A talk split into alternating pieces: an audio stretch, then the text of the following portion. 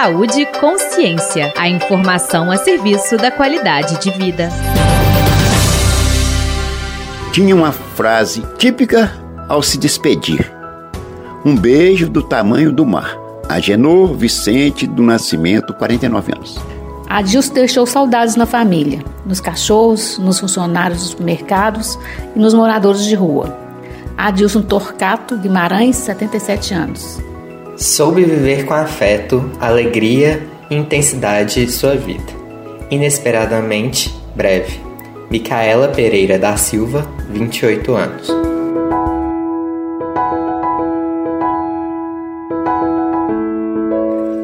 Olá! Pessoas não existem em números, e sim em prosa.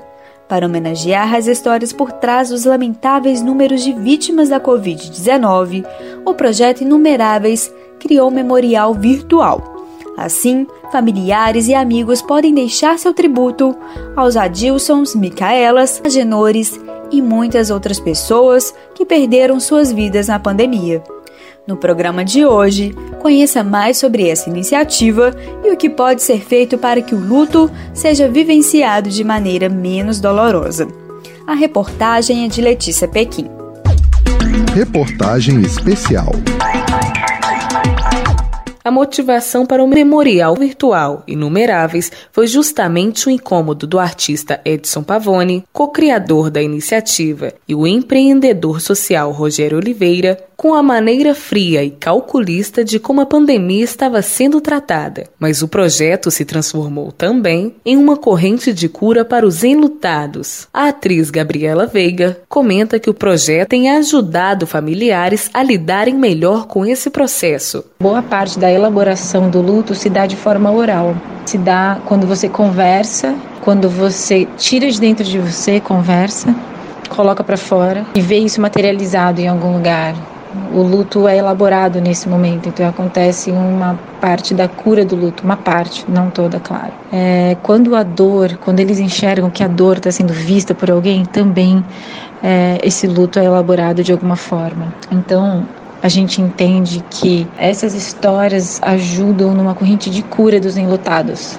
Com as restrições de pessoas em velórios e enterros durante a pandemia, para evitar aglomerações, Muitos amigos e familiares não conseguem fazer a última despedida. A psicóloga do NAPEM, Núcleo de Apoio Psicopedagógico aos Estudantes da Faculdade de Medicina, Maria Aparecida Miranda da Silva, explica que a ausência de rituais de despedida pode tornar o luto mais doloroso. Nós estamos observando que as pessoas elas estão descobrindo novas maneiras de realizar esses rituais. Algumas famílias elas estão é, construindo memoriais com com fotos, com lembranças do ente querido falecido, é, dentro de casa, de forma virtual, onde possibilitando né, que os amigos e os outros parentes possam também escrever mensagens de carinho e de afeto, tanto para a família como para como sobre o ente querido que faleceu.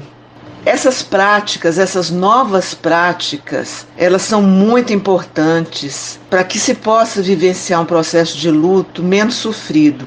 O aposentado Ricardo Cruz perdeu sua mãe para o Covid-19 há pouco mais de um mês. Ele conta que a impossibilidade de prestar as últimas homenagens tornou o momento mais difícil para a família, mas que as redes sociais têm ajudado a aliviar a dor. Está um, tá sendo um momento muito cruel e mais cruel ainda é o fato de você não poder nem sequer ver o rosto da pessoa. O caixão é lacrado, você não não tem a oportunidade de ver o rosto da pessoa.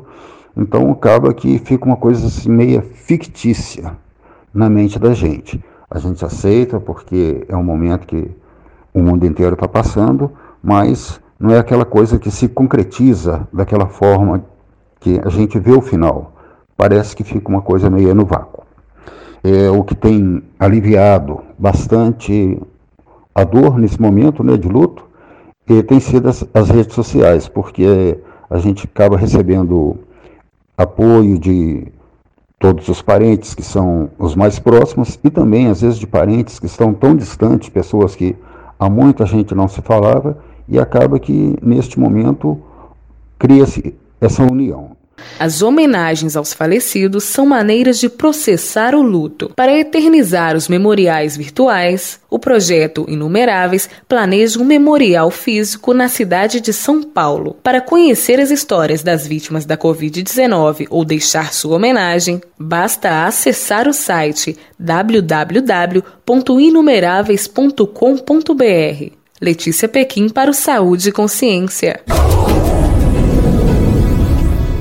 E a série chegou ao fim.